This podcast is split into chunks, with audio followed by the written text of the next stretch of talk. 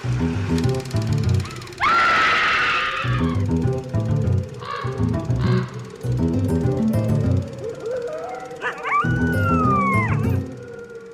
and welcome to Scream Scene, the horror movie podcast where we watch every horror movie ever made in chronological order and then we rank them from best to worst. My name's Sarah. And I'm Ben. Thanks for listening to us today. Ben, how you doing? I'm doing pretty good. The assembly of The house? yeah, um, Everything inside the house, really? new new castle scream scene. Yeah. Castle scream scene. 2.0? Yeah, um, castle The scream Reckoning. scene redux. Yeah, is going well. Um, I would describe like the kitchen and bathroom as being done. The bedroom and office as like seventy five percent done, and the living room and dining room as being maybe 80? Yeah, like sixty to eighty percent done, somewhere in that range. Yeah. Yeah, so we're getting there. We're getting there, ladies and gentlemen. I got a haircut. Yes, you got your first sort of post COVID haircut. Yeah, the last haircut I got was right before quarantine because that's when I started a new job. And six months later, Yeah. grew out the undercut. Yeah. So now I have kind of like a pixie tomboyish haircut.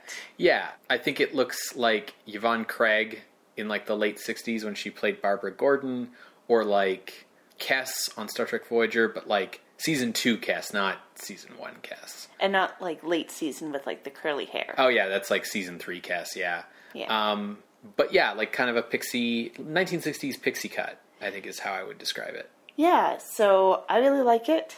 And it was time for a change. I've had the undercut mohawk thing for A very long time. four years. Yeah. Um, but it does mean that now I don't quite match our art. That's right. You've got the undercut in our podcast art. Yeah, Might be time to commission new art. I don't know. maybe. I don't have that goatee anymore. That's true. You have quite the unruly beard. Hey, we have a new patron. That's right. Thank you to Caroline Kittredge Faustine, Ooh, Faust. who just joined up at patreon.com slash scream scene podcast. Thank you, Carolyn. Thank you. Is it Caroline or Caroline? You can correct us on Twitter. Which of us was right? Caroline is how it's spelled. So would Carolyn. I so Carolyn in my head is like Carol. Y N. Yeah, and this is I N E, which would to me Line, be Caroline. Caroline. Yeah. yeah, okay. Okay. Well, thank you, Caroline. Uh, it's great to have another person on board the Scream Scene choo choo train. All aboard. what are we watching today? Today, Sarah, we are watching The Mad Magician from 1954. Is this mad as in like, I'm mad and angry? No, definitely mad as in like, they laughed at me before, but wait till they see the murders I'm going to do. That kind of mad. Okay, okay. I'm hoping that there's an actual like saw someone in half thing on the stage, and then it's like actually sawing someone in half. So, that's that's not magic. That's just murder. So, after the success of the release of House of Wax, uh, Columbia, like many other studios, began cranking out 3D movies. Most of Columbia's 3D movies were westerns because that was a genre the studio was already like well set up to do. Although they also did produce 3D film noirs. Uh, finally, however, they decided to hire Brian Foy away from his longtime position at Warner Brothers with an assignment to essentially duplicate House of Wax Okay. for Columbia. Foy would stay at Columbia for the remainder of the 1950s before returning again to Warner Brothers for his final two films in the early 1960s. He retired in 1963 and passed away in 1977. You're describing him as if this is the last time we see him. This is going to be the last Brian Foy picture we see. Yeah. Okay, so he goes on to do other 3D movies, just not horror. He goes on to do other movies at Columbia. Uh, this is the last 3D movie he'll be involved in. Now, Foy engaged the services of Crane Wilbur, the writer of House of Wax, to pen the script for The Mad Magician, and for star Vincent Price to come on board as well So you can see that they're trying to replicate the earlier success like as close as they could, Yeah. right? Bring in all the elements.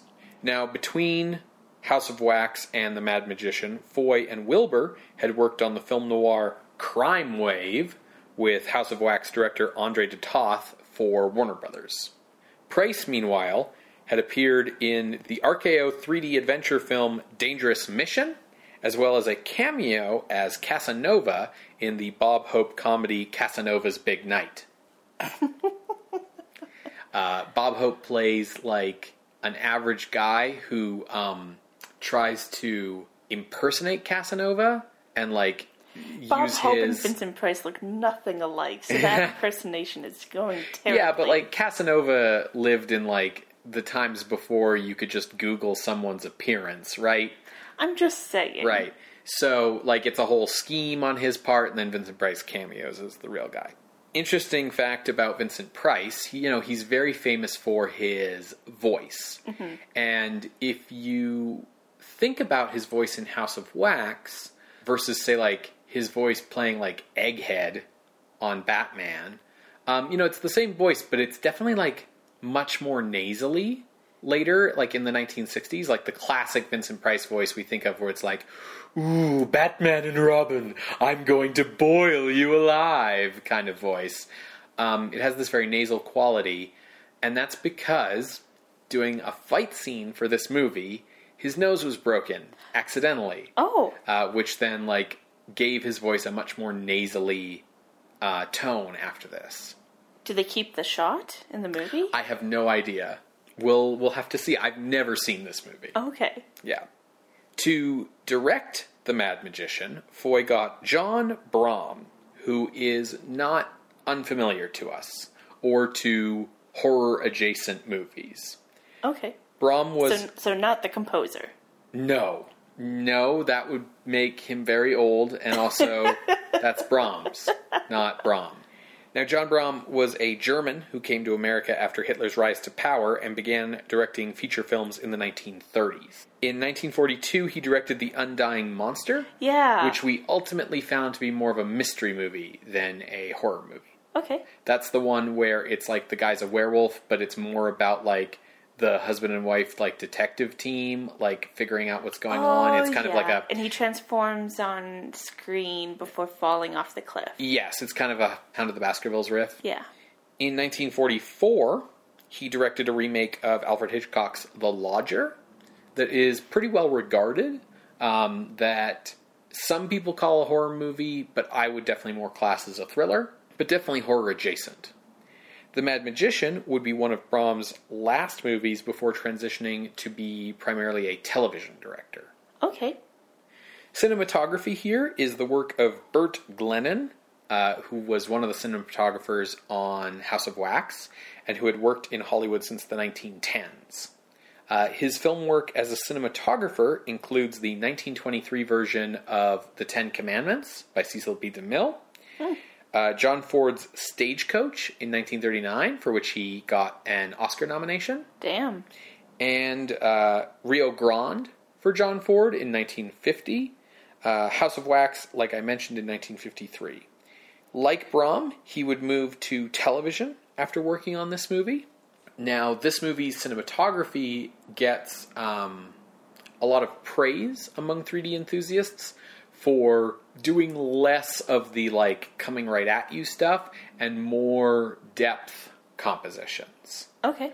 Um, yeah, More like the 3D that you see in Dial M for Murder. Right. Versus House of Wax. right. I mean, Dial M for Murders 3D is also a lot about putting like props and objects in the foreground between you and the actors. The Mad Magician uses depth compositions by shooting in deep focus.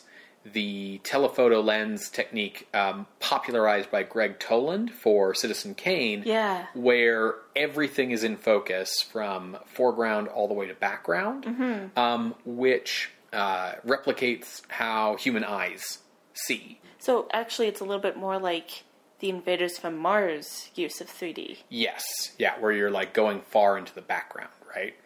The film uh, was distributed in four versions just due to the complicated nature of it. the the state of theatrical exhibition at the time actually just in terms of like catering to theaters that had different capabilities so there is a 3d widescreen version um, using the flat widescreen process i've described in earlier episodes that's basically just cropping out the top and bottom of the screen to produce a rectangular image then it was also distributed in a 3d square ratio aspect ratio um, so where you didn't have the mat. Then it was distributed in 2D widescreen and 2D square. How do you make a 2D movie out of a 3D movie? You basically use like one eye or the other, Ah, okay. right? You use just one of the sense. prints. Yeah. And this was done because you had some theaters that had 3D capability, some theaters had widescreen capability. You know, not all theaters could handle everything. Because we don't own a 3D TV, uh, we are watching the uh, 2D widescreen version, uh, I guess you could say. Now, the film is, however, in black and white, uh, unlike House of Wax, because Columbia sure as heck wasn't going to spring for 3D and widescreen and color. Yeah. Outside of Vincent Price, the most famous performer in the cast is undoubtedly Ava Gabor. Oh, One of the three Hungarian Gabor sisters, um, who were all actress socialites. Uh, Ava was the youngest of the three and probably the best actress of the three, though her sister Zsa Zsa was definitely the more famous for her like personal life. Um, these sisters were definitely like the sort of Paris Hiltons of their time in terms of like being almost more famous for being celebrities than famous for like anything they they did, Yeah. right? Um, but Ava was definitely like the one who actually had the most talent. She was the first of the three to come to the U.S. at age 18 in 1937, and she began acting in films in the early 1940s, performing a variety of bit parts through the 40s and 50s. So She's not quite at the height of her fame here. However, by 1953, she had already been married two out of what would be a total of five times, and she was between husbands when she made this movie. Uh, of course, that doesn't hold a candle to Zsa Zsa, who was married a total of nine times.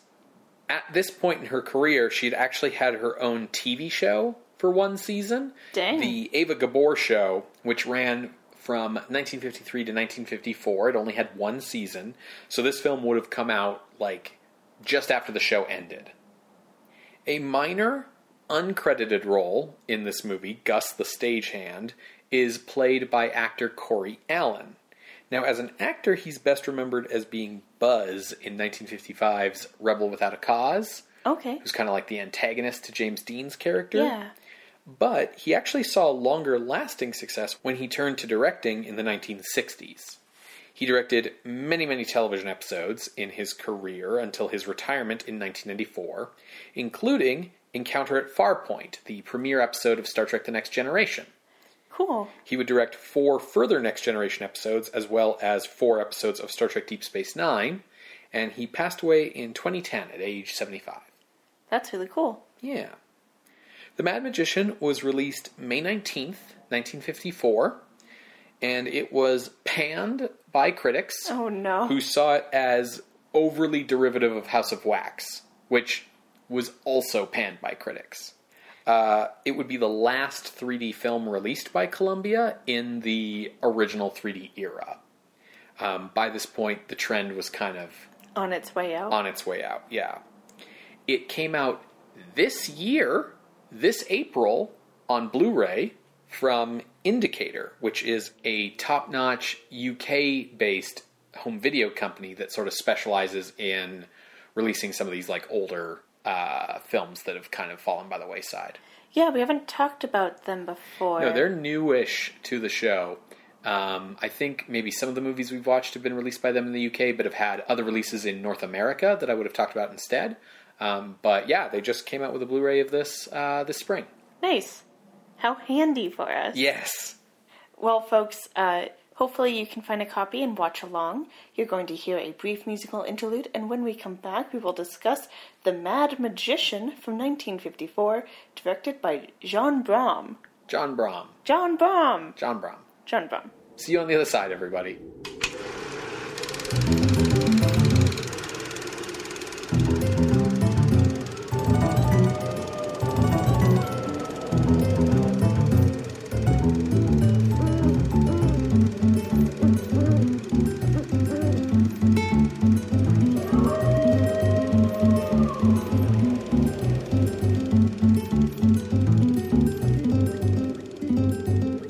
Welcome back, everyone, to Scream Scene. We just finished watching The Mad Magician from 1954, directed by John Brahm. What did you think, Sarah? I really liked this. This was a lot of fun. Mm-hmm. Vincent Price was great, as always. Yes. Yeah, what did Yeah. you think? You got to cultivate your Vincent Price crush. Yes, at one point he is basically in a blacksmith outfit, and that's all I'll say about that. Yeah, this is a fun movie. I think I would recommend people look for it and watch it. It's a good like programmer, a mm-hmm. good reminder that like even when making movies that were clearly like just for funsies, the like base level of competency in the Hollywood studio system means that like you know the worst things in a movie like this are still like okay Yeah. right? Compared to Poverty Row or indie stuff or whatever, right? Yeah, I think this is a very well made, fun movie. Let's talk about the storyline. Sure. So we are introduced to Gallico the Great. Uh, I will say, seeing his poster, I thought it said Galileo the Great. um, but I guess that's only like one letter off. Vincent Price is Don Gallico. He is a magician, and this is his first headline show, so he's a little nervous. Uh, he has a few acts. One is impersonating um, some rival magicians, um, namely Rinaldi the Great, I think is. I think he's the Great Rinaldi. Oh, the as Great opposed to Rinaldi. Gallico the Great. Ah. Yeah. And the show is culminating in this buzzsaw trick he has, where, you know, you have like this big buzzsaw that actually works, and he like shows, like, see, it cuts through wood. And he brings in his assistant, Karen, played by Mary Murphy, um, to be basically sawed in half. Well, decapitated. So Yeah. I almost get my wish. Right, yeah. But just as he is about to start sawing, uh, the curtain is brought down due to an injunction from businessman Ross Ormond. Turns out this Ormond is Gallico's employer at Illusions Inc., where Gallico was hired as like the person who comes up with like illusions and tricks that they can sell to magicians. And the contract is so airtight that anything that Gallico creates is property of Illusion Inc. yeah, this is uh, a very familiar story for anyone who is like familiar with like work for hire contracts, um, especially around like the mid 20th century. Yeah. Oh, hey, the movie is set in like 1903 ish. Yes, yeah. Just uh, should have said that earlier. Yeah, it's copying the House of Wax turn of the century setting. Yeah. Um, so because this covers anything Gallico creates, that includes this buzzsaw trick, even though he made it on his off time. So or- Ormond is like, no, I own this, you can't perform it. Um, Karen's boyfriend, Detective Alan Bruce, is also there. He was there to see Karen's big break, and he confirms that, yeah, that's what this injunction says. The next day, Gallico is at uh, Illusions Inc. It's kind of like a warehouse where he has the buzzsaw trick. He's chatting with Alan, who is there um, just to go through contract stuff, uh, and they're waiting for Karen to arrive. Um, now, Alan has to leave. Karen's late, so he heads out, and just as he's leaving, Ormond and the great Rinaldi come in. So Rinaldi is like, oh, fantastic, a new showstopper for my show, and just kind of like rubs that in a little bit. He leaves, and Ormond continues to rub this whole thing in Gallico's face. Um, he knew from the beginning that what Gallico was going to be doing with like his own show and everything, and just like let Gallico do it so he could like stop him at that dramatic moment with the curtain coming down just to like teach him a lesson. Now, Armand is a bit of a son of a bitch um, in more ways than one because turns out when he first met Gallico, Gallico had like a sideshow at like a circus or something, and his assistant was also his wife named Claire, played by Eva Gabor. And Claire ditched Gallico to go with Armand because she is a bit of a gold digger. Yeah. She likes the money more than the man. Gallico's like, you took my innocent, beautiful wife and you corrupted her into this like materialist because she wanted like nice things I couldn't give her and you could give her that. And rubbing it in even more from the fact that he like stole the dude's wife, he's like, no, Gallico, she was always a gold digger. Like, she was always like that. Like she was going to leave you no matter what because now she's you know taking me for a ride. Yeah, and just kind of smack talking his own wife. Um, and this is kind of Gallico's breaking point. He he's like, you've taken everything from me, my ideas, my love, my passion, everything, and he kills Armand. First, he goes to strangle him, and then basically subdues him to getting into the buzzsaw trick, and then brings the buzzsaw in closer and closer until he's fully decapitated. It's dope. It's a good moment. So, because this is during code times, there's no blood. so there's no cleanup. We never see the decapitated head. that too. We just see the vessels that it's put into. So there's no blood to clean up, which is lucky because that's when Karen arrives, uh, knocking at the door.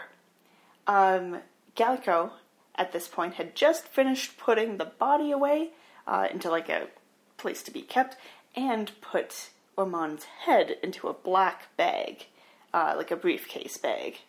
So Karen comes in. She's like, "Oh, I'm sorry, I was running late. Oh, um, I'm supposed to meet Alan at this place for dinner. Okay, I'll head out there. Bye."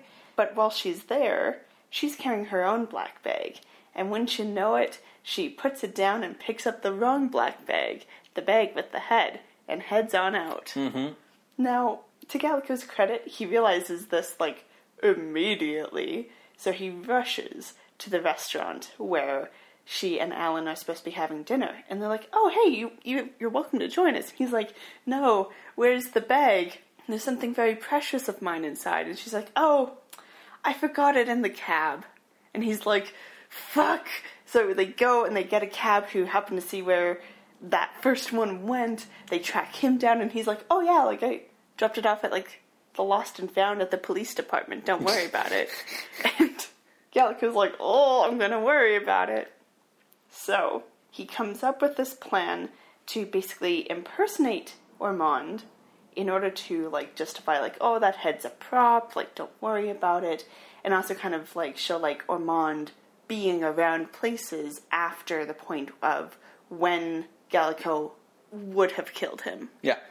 Yeah, he's using the same disguise techniques he did to like impersonate Rinaldi, and from that earlier performance we know that like he basically has invented the like masks from the Mission Impossible movies that are like perfect, you know, like skin thin mm-hmm. replica like face masks, and he's also like a perfect mimic of voices. Yeah. In terms of the movie, he's dubbed by the actors, mm-hmm. But it is Price under the mask. And the masks that we see, it's pretty good. Yeah, they're pretty darn good masks, and and yeah, it is a nice touch that like it's not just the other actors playing the parts; it's like Price under masks, like looking like these dudes. Yeah. You can really tell mainly just because Price is very tall. Yes, very Like- tall and broad-shouldered. So he comes up with this Ormond mask, and the local college um, is having like a bonfire because they beat this one university, whatever, it's football, whatever. So he takes Ormond's body, dresses it up to be as if like it's like full of straw, and puts it in the bonfire as like, yeah, it, there's like the jersey of the opposing the losing team on this guy. You're like, yes, we're we're so great, and just burns up the body. Which, like, my guy, people would have smelled that. Yeah, I mean they do find bones Yes. in the like bonfire ashes the next morning, but like that's a like weird unexplained mystery that like someone will read about on crack.com like a hundred years later. As Ormond, Gallico takes up a room at the residence of Alice Prentice, who is a murder mystery writer Yeah. And has um, a doting husband. Yeah, Frank, who is like makes like he's like the boss sometimes, but definitely is not. So Alice, she's pretty great, but she will mention that she's a murder mystery writer pretty much any chance she can. But so he rents a room there. Cool, awesome. Then a wrench gets thrown into Gallico's plan because wife Claire is back in town. She's come looking for Ormond. He has stopped responding to her letters and presumably sending her money, so that's why she's here. And so she goes to see Gallico first to see, like, hey, do you know where he is? By the way, like, what if we cheated on him, hey? Like, yeah, I'm Ava Gabor. because she can't find Ormond and Gallico isn't saying anything, she goes to the police, and that gets covered in a newspaper story. Now, Ormond, or rather Gallico as Ormond, when he went to the Prentices, he gave them a fake name, but the newspaper story includes a photo. And so Alice Prentice is like, huh, this kind of looks like a guy. So she gets in contact with Claire. And Claire shows her a more recent photo, and she's like, yeah, absolutely. That's the guy who's renting our room. You go on up there, he'll be here later tonight, and you can surprise him. And don't worry, I'm sure that this marital spat is just a little rough patch. Everything will be fine. What she actually says is the far more forbidding. Don't worry, like things like this happen all the time in my novels, and they always turn out very interestingly. Which That's true. never tell people that something's going to be interesting.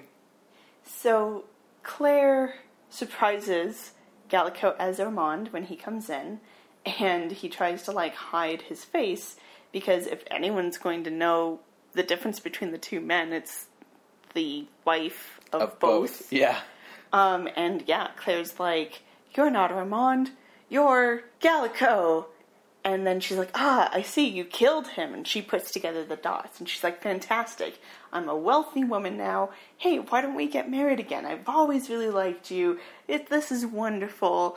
And Gallico's like, "I would never trust you again," and chokes her and kills her. But she is a screamer. So she causes a ruckus as she's murdered, with Alice and Frank downstairs kind of snooping because, you know, They're snoops. They're snoops. So they come running upstairs and they see Armand, or who they think is Armand, running down the street away. So the police are looking for Armand. Gallico is like in the clear. He's laughing, wiping his hands, like everything's fine. Except it's 1903, and this new technology that looks at fingerprints is brand new. So Detective Alan, Karen's boyfriend, is on the case. And he's like, ah, but Ormond's fingerprints match the fingerprints of the person we found in the room. So, we know that Ormond is the killer. It works out in Gallico's favor because where they like dusted for prints for Ormond is like where Gallico like took all of Ormond's stuff to like make his Ormond disguise. So it's just Gallico's prints twice. But Yeah. they're like, yeah, this makes sense. It's definitely Ormond. Yeah. Meanwhile, Gallico has come up with a new crematorium trick. Um, basically, it's like an escape thing. It's a real crematorium, real fire. Um, whatever goes in definitely gets like burned up, but he can escape with a fancy trap door thing. Uh, the rival magician Rinaldi, who had been Ormond's partner, he snoops in, sees the trick, and he's like, Perfect, I want this for my new act. Thanks, Gallico. And Gallico's like, No, dude, this is mine. Our partnership is dissolved because dude's gone. And Rinaldi's like, Ah, but I knew Ormond very well, and he's not the murdering type, and he's not the type to go out and rent a room. But you, you're the type to murder a woman, and you're the type to go out and rent a room and be on the sly. What would happen if uh, the detective started to look at other people's fingerprints? Hmm? So maybe you'll give me that trick after all? There's like a moment here where the movie becomes like the prestige, where it's like, because Rinaldi's figured this out because he's also a magician, right? So it's like he knows that Gallico can do the like convincing mask thing, and he's like thought it through and been like, yeah, this is definitely what happened, right? But he makes a fatal mistake, and that's trying to blackmail a murderer. That's right. You blackmail people for like sex scandals. Don't blackmail murderers. They'll just murder you, mm-hmm. uh, which is what happens to Rinaldi. now, it fades to black when Gallico goes towards him with his hands, um, but you can presume that he goes into the crematorium. Yeah, I think we find that out later. Yeah. So now, Gallico is impersonating Rinaldi even at his own shows. Right, because Rinaldi's already like booked at like a theater for a certain length of time, so if he's not showing up, it'll arouse suspicions. Alan, meanwhile, has come up with a new theory, and he's like, you know what? I want to get the fingerprints of everyone who's kind of involved in this case, just to rule people out. So he goes to Rinaldi, who is actually Gallico right now, and he's like, hey, can I have your fingerprints? And Gallico as Rinaldi is like, fuck no, get out of my sight. That's an invasion of privacy. Yeah which is fair. You know, you don't have to give your fingerprints unless you've been booked. Yeah, uh, Alan takes advantage, I think, of the fact that fingerprints are like a new technology and there's not a lot of like procedures built around them because he definitely just goes around breaking into people's homes to like get their fingerprints on the sly when they haven't given him permission, which like definitely would be inadmissible evidence these days. Yeah. And that's what he does with Rinaldi. He breaks into his dressing room um, and gets his fingerprints. And he's like, oh, Rinaldi's fingerprints match Ormond's. They're the same person. Meanwhile, Mrs. Prentice has a theory of her own. That's right. Alice, murder mystery writer Prentice, is also on the case, and she has a hunch. Now, during the inquest after Clara's murder, um, everyone was in at the inquest, so Alice got to meet Gallico, and she had a feeling, this hunch, that she had met him before. Somewhere, somehow. Going off of this hunch, she's come up with the theory that Gallico impersonated Ormond and killed Claire. Yeah, she she manages to like be like, well, he's like a good illusionist, so what if he could make like a damn good mask? Yeah. So she brings this to Alan, and Alan's like, uh, I mean, I can follow up on this, but this is a little wild. But I guess let's look into it. I need to get Gallico's fingerprints, anyways. Mm-hmm. They bring in Karen into the fold as well. Alan, Alice, and Karen go to a show of Rinaldi's.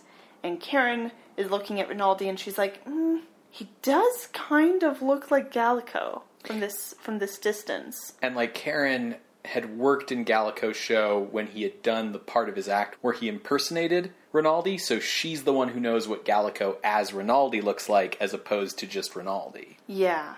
So she's like, you know what, it could be, but Gallico is just so nice. Yeah.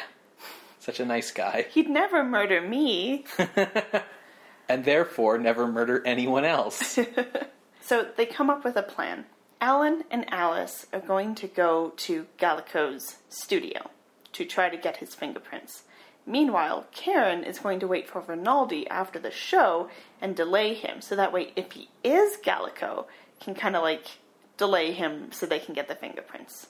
So Karen's waiting. Rinaldi doesn't come out, but Gallico sure does. and she's like, "Oh yeah, I was just waiting to see Rinaldi for a job." And Gallico's like, "Yeah, I also just came here to see Rinaldi um, to talk business, but he he already left. He left at the front. Um, I can drive you home though." And so she's kind of like trying to stall him. Meanwhile, Alan and Alice are at the studio. He's getting fingerprints. She's snooping through his stuff and finds a collection of masks that are like clearly like for shows, but she does find Ormond's mask there. Karen gets dropped off and she goes to try to get to a phone to warn them but unfortunately she was delayed. So by the time she calls, um, the phone is ringing just as Gallico comes into the room. She makes a fatal mistake. She should have asked, like, who am I speaking to? Right. But instead, as soon as someone says hello, she's like, Alan, he's coming, get out of there. And he's like, ah, I will tell Alan that. And hangs up. So Karen knows that she's blown his cover. Um, so Alan steps out and he's like, yeah, I, I, uh, Rinaldi seemed very upset about his fingerprints, so I thought I would preemptively just try to get yours without asking because I didn't want to have to go through the rigmarole in case you also were upset. Right, because people don't have rights. Yeah. Um, and Gallico knows what's going on, but goes like, "Oh yeah, totally. I'll give you my fingerprints." Just kidding. Kwacha, karate chop. Right, which is not something that he should be doing if he's like, uh, you know, an American in like 1903. Yeah. Um, but he's doing like the William Shatner Star Trek karate chop into the neck. And he turns on the crematorium. He's like, Guess you gotta die now, Alan. Yeah, um, Gallico says a cab and like throws Alan onto the slab to burn him to death. Now, the thing with the crematorium is it has to like heat up to a certain temperature in order for it to like combust or whatever. So while that's happening, Alice, who has not been discovered yet, goes out to the window. Karen ran over here because she lives nearby, and she's like, fuck, what do I do? And Alice is like, bang on the door, distract him, and we'll try to figure this out. There's no time to get the police. So Karen's banging on the door. Um, Gallico's like, "You- you can't come in. Don't look. Mom. but manages to distract Gallico long enough for Alice to come and start to release Alan from the restraints. So there's a big fight ensuing. So Gallico and Alan are punching each other. The girls are screaming out the window to try to get someone's attention to get the police involved. And through all of the hubbub, uh, Gallico ends up on the slab and heads on down to the lab. And by the lab, I mean the crematorium. He gets Yeah. burned up. Next scene, we're at the police station, and Alice and Alan are chatting with the chief, finalizing the details of the case. Yeah, and you know, Alan's gonna get a promotion. The chief's like, yeah, but like we should give a bunch of credit to like Prentice, and Alice is like, nah, no, no, no, that's that's fine. Just tell people to buy my new book. Yeah. What's it called again? Like, a m- murder Um, is a must? Murder is a must. Yeah. The end. And and in my favorite detail, when Gallico as Ormond as Jameson rents the room from Alice for the first time, uh, her husband Frank is telling him about the plot of Murder is a Must, and it's like, oh yeah, it's about this dude who murders a guy, and then he has to murder someone else to cover it up, and then he has to murder that person to cover it up, and so on and so forth. And then at the end, of course, the murderer gets caught by the police, and of course, this is exactly what happens to Gallico. Yeah. So, So, so this movie is a lot of fun. Um, the 3D is integrated pretty well, yeah. though it it's still coming right at you. Like, yeah, there's it's still, definitely like- some moments where it's like, yep, yeah, like let's let's throw in this gimmick stuff, but it's not like oh let's visit a can can show while you're grieving. yeah, they do uh, some yo-yo stuff Yeah, that like is reminiscent of the ping pong ball stuff, but it is not for like the full. I don't know half hour that that ping pong ball stuff goes on in Yeah, like House of Wax. it's like thirty seconds. Yeah, here, yeah. if that. so Vincent Price is of course very good in this movie. Yes, he's very fun. He's not just doing House of Wax again, which I really appreciated. He's really acting here.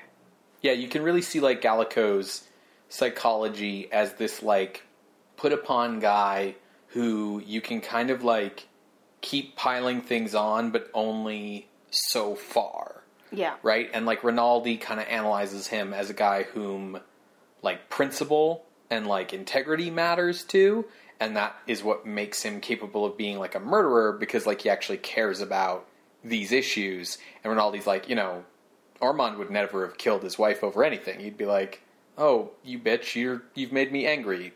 Go, we're getting a divorce. Like, get out of my sight." But he'd never like kill anyone over it, right? Because he's just like an amoral businessman, Yeah. not like someone who believes very strongly in like what they're doing, right? Yeah. So yeah, like Price does a really good job of like selling the psychology of this guy. Yeah, I would agree. Um, he he's also just really quite fun getting to see him like impersonate these people mm-hmm. and kind of do like acting as your character acting as a different character. Yeah, and he's kind of like he's got the most screen time Yeah. of anyone in this movie. The majority of the movie is from his point of view. Like this is the style of murder mystery where it's about watching the detectives like how are they going to figure it out, not who did it, right? Because we're with Vincent Price all the time. Mm-hmm. And that gives him like a lot more to do than in House of Wax, where he was kind of you know bound by the wheelchair and like in a mask because you weren't supposed to know the identity of the killer most of the time. Whereas like in this movie, we get to like hang around with him all the time, right? Still in a mask. I mean, part of the time, yes. Yeah. But it's like a mask that like isn't fully disfigured face and very thick. Like it's a Right. thin mask so you can see his acting very well. Yeah.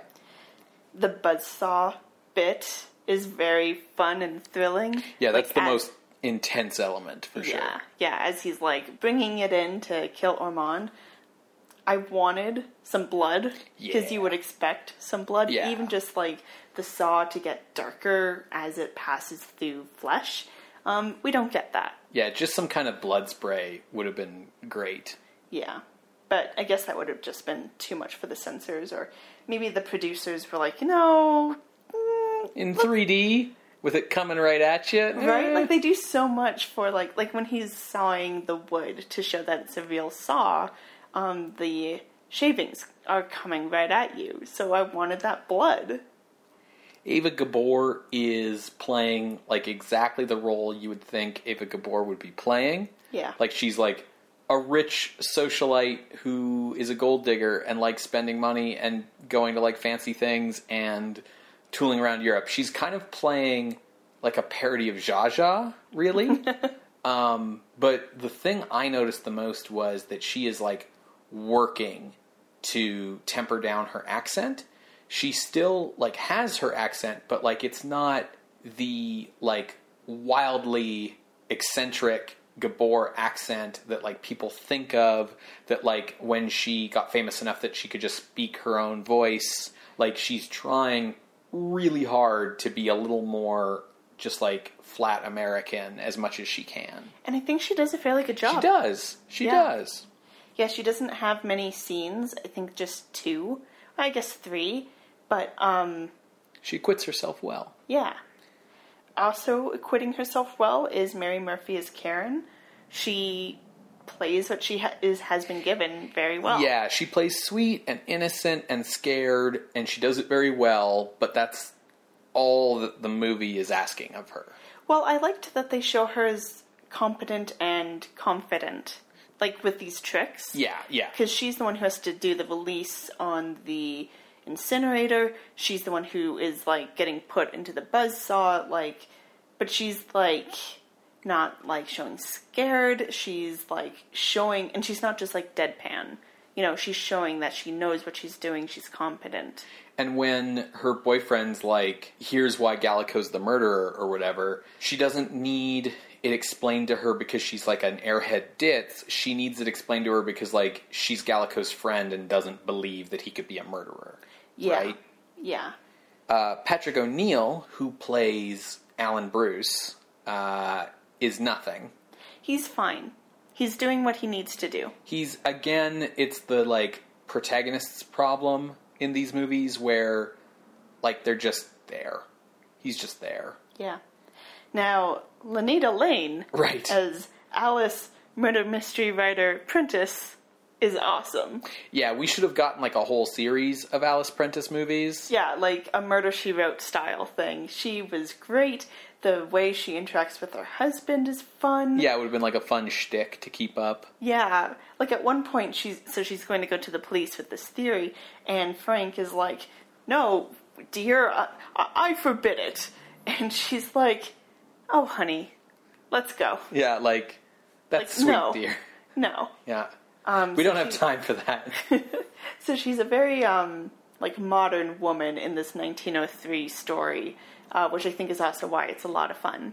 I think probably the reason why we didn't get a series of Alice Prentice movies is the same reason this was Columbia's last 3D film, which is like, to me, that implies this didn't do as well as they would have wanted it to, right? Do you have numbers? I don't have numbers, but when like you're riding a trend and this is the last time you bother trying to l- ride that trend, it suggests that like the numbers came in and they said, "Oh, this trend isn't doing anything for us anymore," right? yeah, but like I think it's good. Yeah, it's it's a, a fun movie. It reminds me a lot of John Brahm's earlier The Undying Monster. Yes. Um, just with like a lot of focus being placed on like a quirky detective who's seemingly intended for sequels that never come up. Yeah. Uh, that being said, so the Undying Monster, we determined it was not horror. This, I think, is horror. Ooh, I disagree. Oh, interesting. A bit of a swap from our positions last week. Yeah. So, uh, do we want to talk about that, or do you have more to say? The only thing that like I wanted to bring up about this movie before we get to like the crux of it, which is this movie's a really good example of like a weird moral paradox that crops up in movies of this era. So this is a horror as punishment kind of thing, which we first identified in Freaks, Yeah. where the people who are being threatened with violence and murder are not our innocent protagonists, but are like assholes who deserve it. Yeah, they And- had it coming. Right, and this is the standard structure of, say, like the horror stories you would have found in like the Tales from the Crypt comics that would have been very popular around this period. And it's a style that I think became the norm after the code because it's like you had this thing where evil always had to be punished, and you had this thing where like you didn't want to have excessive violence in your movie. The censors would come down at you for violence, like the murder and killings of innocent people were like really unpleasant and could get you in a lot of trouble with the censors. But you could kind of get away with more grisly details and stuff if the people dying were bad Yeah. right? Because then they deserve it, right? And so you have the fact that in this movie, it's kind of hard to see Gallico as a villain. Like, yeah, he tries to kill Bruce at the end, but that's after Bruce has shown up and is like, I'm going to arrest you and you're going to get the chair for this and like, blah, blah, blah, right? So he's he's acting in self defense. It's like a you know crazy supervillain self defense, but still. um, whereas everybody else is people who have screwed him over and are like in the process of like gloating about how they will continue to screw him over in the future when he kills them, right? Like they're all just smug assholes. So the paradox that you get is, you know, the the main concern of a lot of these like moralistic censorship movements is this idea that like people are impressionable and that like watching media like informs their own worldviews and morals. And so like if you promoted murder as like a good thing to do people would go out and murder. Or like if you show innocent people being killed like that'll desensitize people to the murder of innocent people so that they don't care about it anymore. And this kind of thing right so we're so concerned that we don't kill innocent people that we've made it so just bad guys get killed. So even though Gallico is like, you know, clearly a little off his rocker, you get this moral message that's probably the exact opposite of what the censors would want.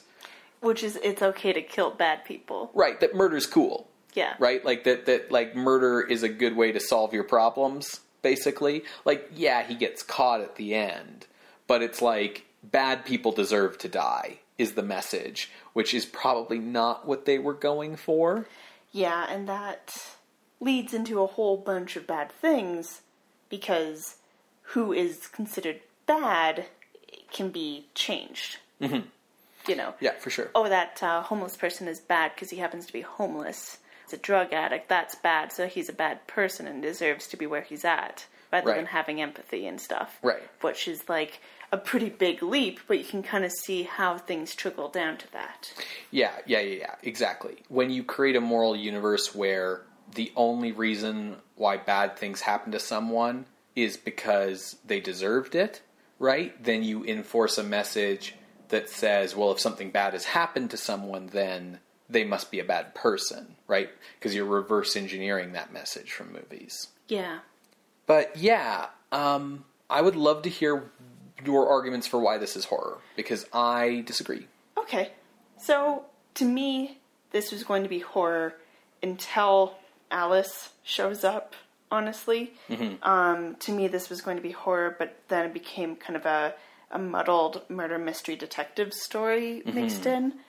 It has almost the opposite structure of last week's movie, Phantom of the Rue Morgue, which starts with a focus on the detective and sort of ends with a focus on the killer. Yeah. Yeah. Part of what muddles the horror further is the comedy that comes in with the murder mystery element, uh, with Frank and.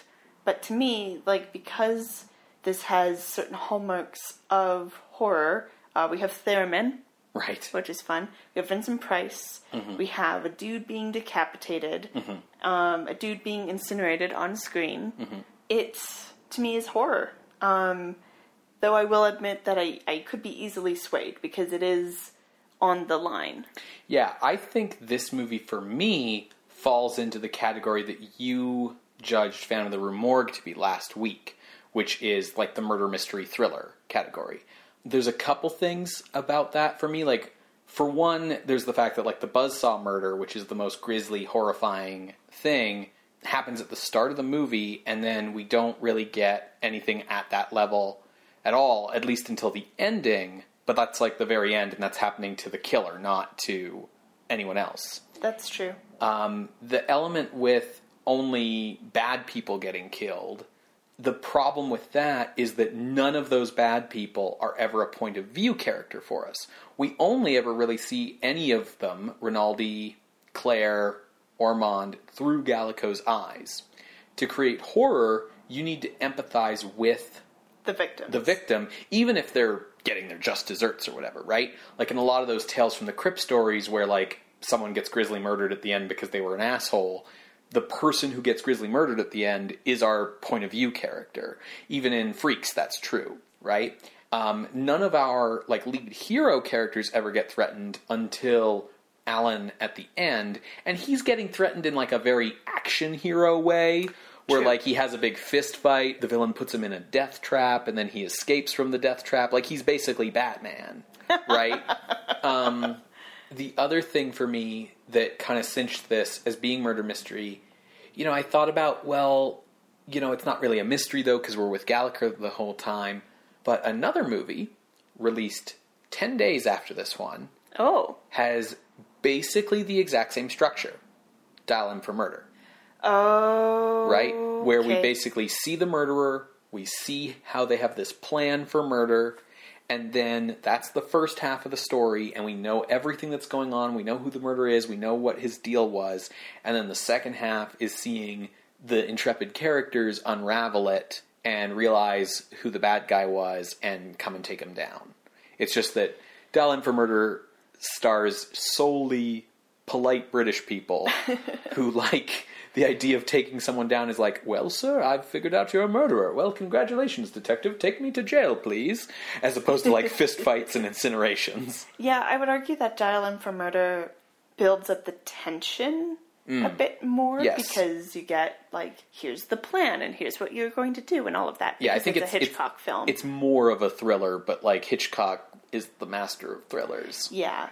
Um, whereas this, yeah, I think is more. I see your point about it being more murder mystery and stuff. So cool, you've convinced me. Okay, because right. like I was going to say that like we could compare this to Beast with Five Fingers for a good Mm. example, because I was thinking of the comedy keeping it, especially at the end, kind of keeping it from being full horror.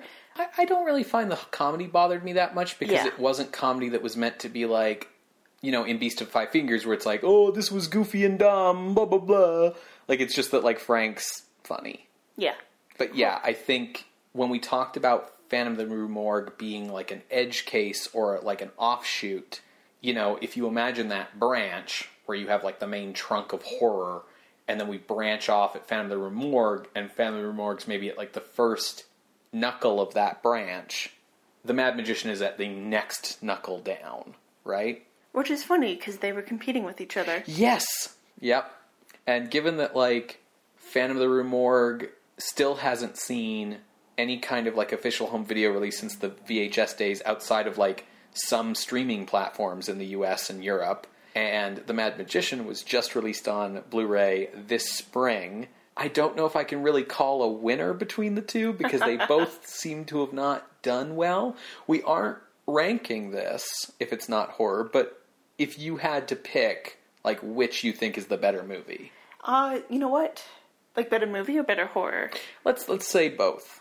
I think actually for both, I would pick Phantom of the Rue- Morgue. Yeah. Because it's more of a roller coaster ride. Yes. Because it has the continual bam out of the chimney. Yeah. Whereas, as you pointed out, um, Mad Magician just has the buzz out at the beginning, and then there's like like th- there's some tension and stuff going on, but it's not the same kind of bam Yeah, the rest of woman his in a murders, chimney. the rest of his murders are like on the level of like Bela Lugosi in the original Dracula, where he like Approaches. menacingly approaches someone and then we fade to black. Yeah, which is fair because they don't want to give away like the incinerator thing or Mm-hmm. or whatever. But yeah, cool, cool, cool. So yeah, this is not going on the list. This will go on our miscellaneous, non-applicable list. But uh, I think this was still a good movie. I think you, especially if you're a Vincent Price fan, should seek it out and, and give it a whirl. It's quite fun. You can see that miscellaneous list on our website, screamscenepodcast.tumblr.com. That's where you'll also find our appeals box. If you would like to contest this or any other ranking or anything on the miscellaneous list, you can reach us through our Ask box on Tumblr. You can reach us directly through email at screamscenepodcast at gmail.com or through Twitter at underscore screamscene. Scream Scene updates every Wednesday on Apple Podcasts, Google Podcasts, SoundCloud, Spotify, and whatever your favorite podcatcher is by subscribing to our RSS feed. If you'd like to help the show out, we'd really appreciate it if you left us a rating or a review on services that allow you to do so. Uh, for example, doing so on Apple Podcasts like feeds the algorithm that like pumps our show up the charts so that people will see it. Uh, you can also help the show out by just sharing us online, being on Twitter or Facebook or whatever. Uh, you know, saying, "Hey, this is a really cool show that I listen to, and you should listen to it too." If you have the means, another great way that you can help support the show is by heading over to our Patreon. There, you can become a patron of the night for as little as a dollar a month. Just like Caroline did. Yes. Patrons at the $5 and $10 level get access to uh, special bonus content. I, I wonder, like, would like a video tour of our new place be interesting to any of our patrons? Um, Maybe once we have everything set up. yeah. But, you know, it's August. Yeah, Halloween's coming. that's true. We're going to have special stuff like we do every year. Yeah. And that stuff, I think, is going to be a bit more dear to people's hearts. Because there's not really going to be a Halloween this year. Yeah, at least if you're a responsible, reasonable human being. Sure. I mean, we can still all get dressed up and like have fun looking at each other's like costumes over like Zoom meetings or whatever. But There's trick or really going to be treating, trick or treating. yeah, Which I was really excited about because now we're in a house, and so I was like, oh, we can hand out like candy and comics. right? Because we couldn't before because apartment. Yeah. Yeah. Also, we have like our annual Scream Scene Halloween party that is going to be the aforementioned, uh, you know, distanced remote online party. That's alright. Um, Because it's always been a remote online Halloween party with our patrons. Exactly. So that's patreon.com slash scream scene podcast. Join now, see what happened in Halloween's past, and get ready for this upcoming Halloween. Yeah. So, what are we watching next week, Ben? Well, Sarah, we are headed back to Mexico. Uh, we are watching La Bruja, that is, The Witch, from 1954 Ooh. by Chano Urueta, the same director as The Resuscitated Monster. This sounds really cool. Yeah, it's gonna be an interesting watch. I'm really excited for it.